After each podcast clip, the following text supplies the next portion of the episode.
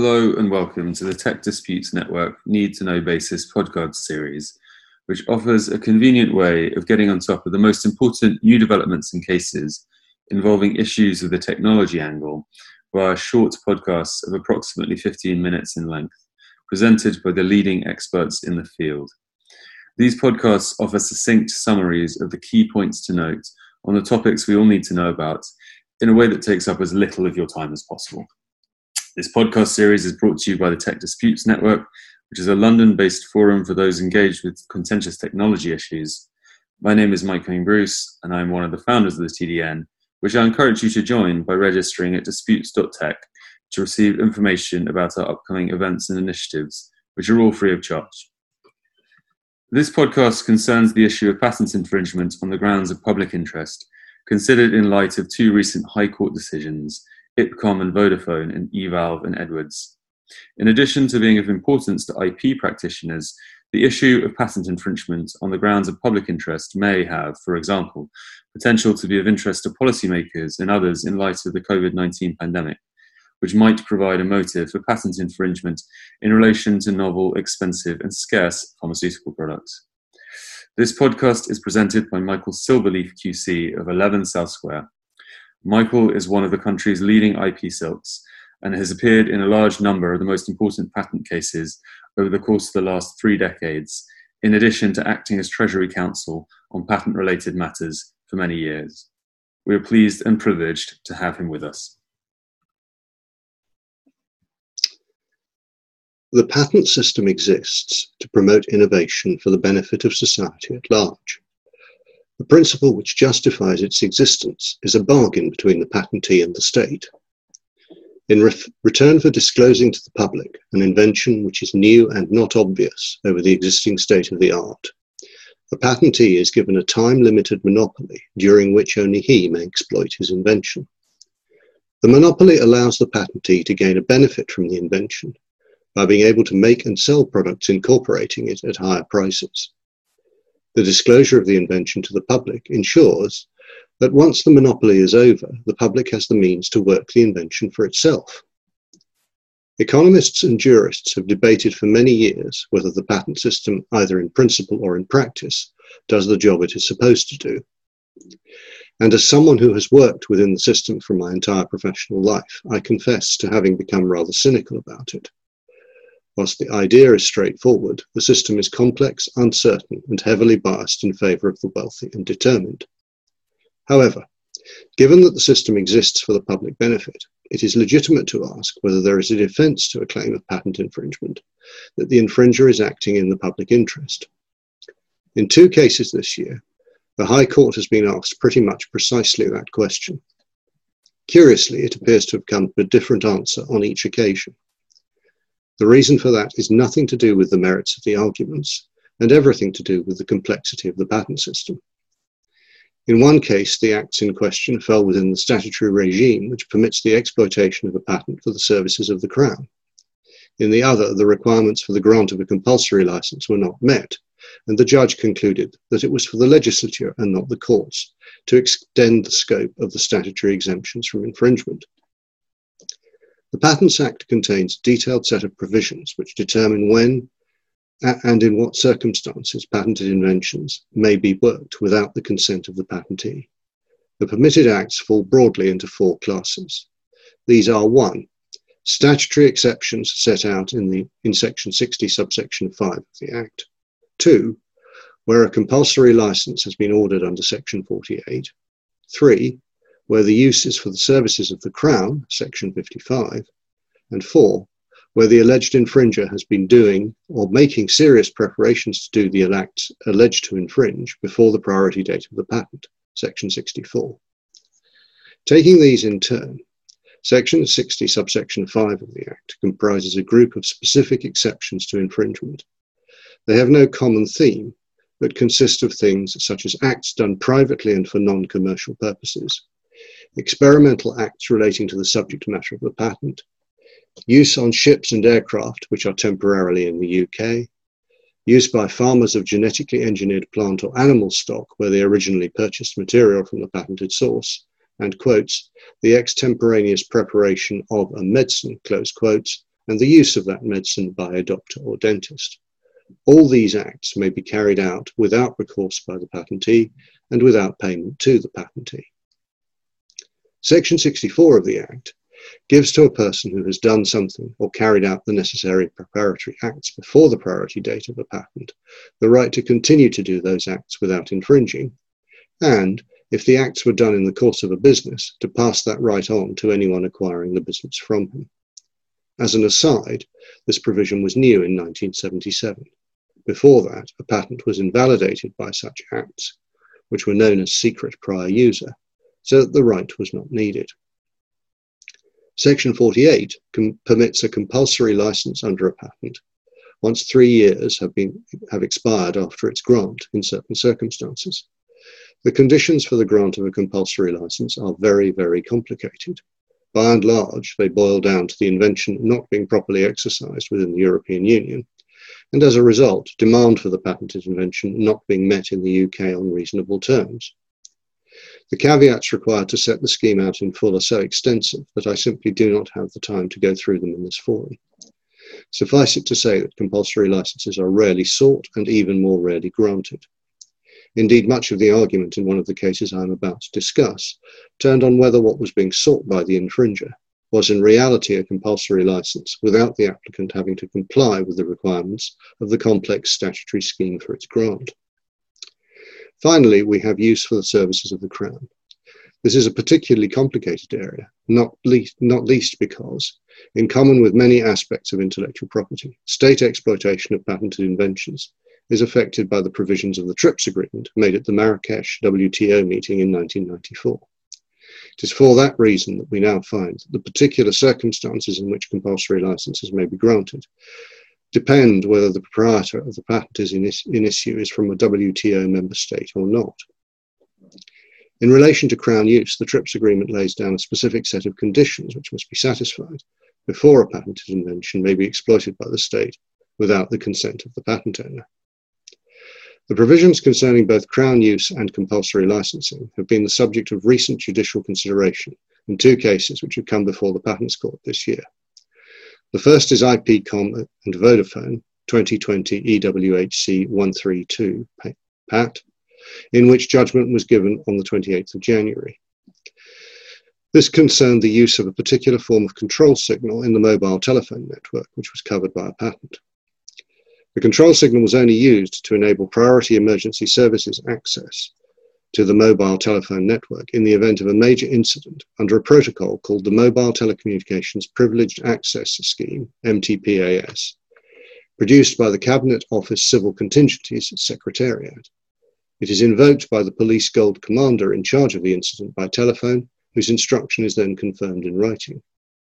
MTPAS was therefore incorporated by Vodafone into its network at the behest of the UK government. For obvious reasons, the system and its operation are tested regularly to ensure that it works when required in live conditions. Vodafone claimed that MTPAS was therefore incorporated into and used by it in accordance with a written authorisation by the government, which was covered by the Crown user provisions in the Patents Act. A number of questions arose in relation to the scope of those provisions. The court was required to interpret a complicated set of rules requiring both authorization and an attempt to obtain agreement from the patentee where practicable, in circumstances in which it would be difficult to determine whether a particular patent needed to be infringed, or, not least because of that difficulty, to obtain a license. Perhaps swayed by the conclusion that a strict interpretation would make the provisions unworkable in the circumstances of the case before it, the court decided that the authorization did not have to be expressed or given in relation to a particular patent. It also held that infringement did not have to be necessary. It was sufficient that the contractor was required to provide services, the provision of which could be carried out by using a patented process. The court also held that operation of the scheme for regular testing by Vodafone fell within the Crown use provision, even though it was not expressly authorized by the Crown. It was simply Vodafone ensuring that its system would work when called into action. It is worth noting that one of the considerations which drove the court to this approach was an argument advanced by Vodafone that a stricter interpretation of the requirement for authorization would mean, for example, that if a requirement could be serviced in one of two ways, each of which infringed a patent owned by a different patentee, then in neither case would a Crown user defence succeed, because in each case the patentee would be able to say that the other method could have been adopted without infringement of his patent. If you think about the logic of the argument, you may well conclude, as I have done, that it is unsound. I will leave you to consider it at leisure. You should also be aware that, save in rather limited circumstances, Crown user is subject to payment of a reasonable royalty for the use which has been made of the patented invention. So it is only a partial defence. What is not available to a patentee where the use of his inventions for the services of the Crown is an injunction. The second case in which a public interest defence was raised was Evalve and Edwards, 2020 EWHC 513 Pat, in which judgment was given on the 12th of March this year. The facts of the case were as follows. Both the patentee and the defendant made mechanical clips for holding together the leaflets of the mitral valve in the heart. The clips are used to treat mitral regurgitation, which occurs when the valve does not seal properly when the heart beats, so that blood leaks back from the ventricle into the atrium instead of being pumped around the body. The condition can be treated to some extent with medication, but more effective treatment is achieved by valve replacement or repair of the natural valve, by stitching the leaflets of the valve together at the centre so that they close more effectively, a procedure developed by an Italian surgeon called Alfieri and named after him. In a significant proportion of patients, open heart surgery is too risky, and great efforts have been made to provide less invasive treatments using the same methodology as is used to open up blocked coronary arteries by passing a catheter through the vascular system into the heart.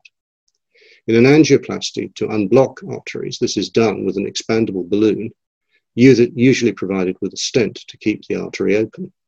The same technique can be used to insert a replacement heart valve, or as in this case, to take a clip into the heart and clip it onto the leaflets of the mitral valve to improve the natural valve's function. Edwards' PascalClip had been held to infringe two of Evalve's patents for this technique.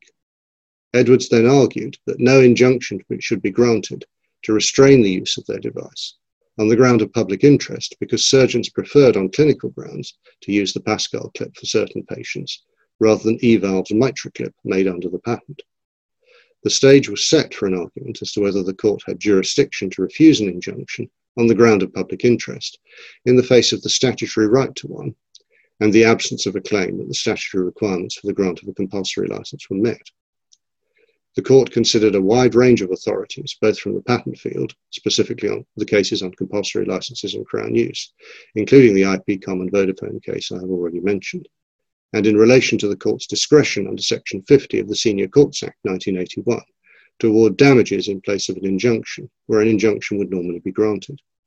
In the latter field, it looked at the authorities from Shelfer and the London Electric Lighting Company, 1895 1 Chancery 287, through to the recent Supreme Court decision in Coventry and Lawrence, 2014 UK SC 13, on this topic. In the end, the court reached this conclusion at in Evalve and Edwards at paragraph 87. Quotes, the relevant public interest, sufficient to justify a refusal, at least in part of a patent injunction, is the need to protect the lives of patients for whom the defendant's product is the only suitable treatment, when that fact is established by objective evidence.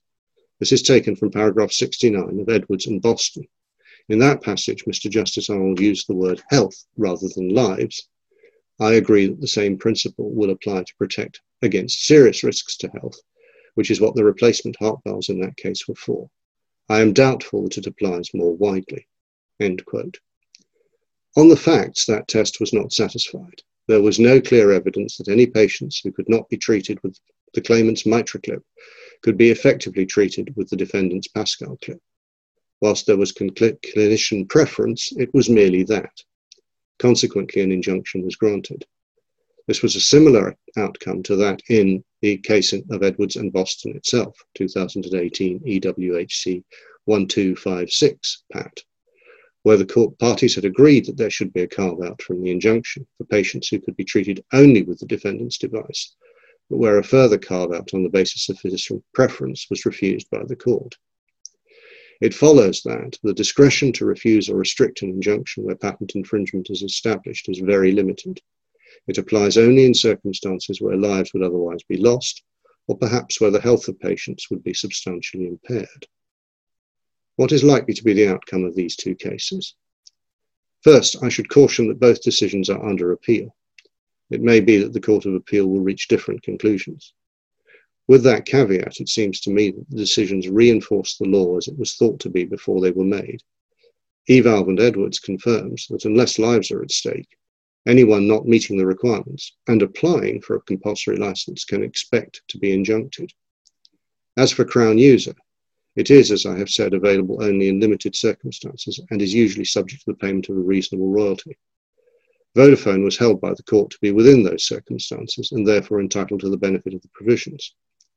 Given the absence of a prior approach to obtain the patentee's agreement to the user, which is a basic requirement of the TRIPS agreement, the Court of Appeal may think that conclusion unduly generous. However, there is a considerably wider entitlement of the state to use patented inventions without permission when the government has declared a state of emergency under Section 59 of the Patents Act. It may be that we will see that provision being invoked, for example, in relation to the manufacture of vaccines or treatments for COVID-19. We are in unprecedented times, and those times may require further unprecedented government intervention. Finally, I should point out there is one further way in which it may be permissible to exploit a patented invention without the express consent of the patent owner. That arises when the patent owner either endorses his patent licenses of right, or when the patent covers a technology which has been subjected to industry-wide standardization. Licenses of right are provided for by the Patents Act under Section 46. The effect of standardization is generally the subject of industry agreements, leading to patents which are declared as essential to the industry standards, known as standard essential patents, or SEPs, being made the subject of licenses on fair, reasonable, and non-discriminatory, known as FRAND terms. How those terms should be applied is currently the subject of a pending decision of the Supreme Court in Unwired Planet and Huawei.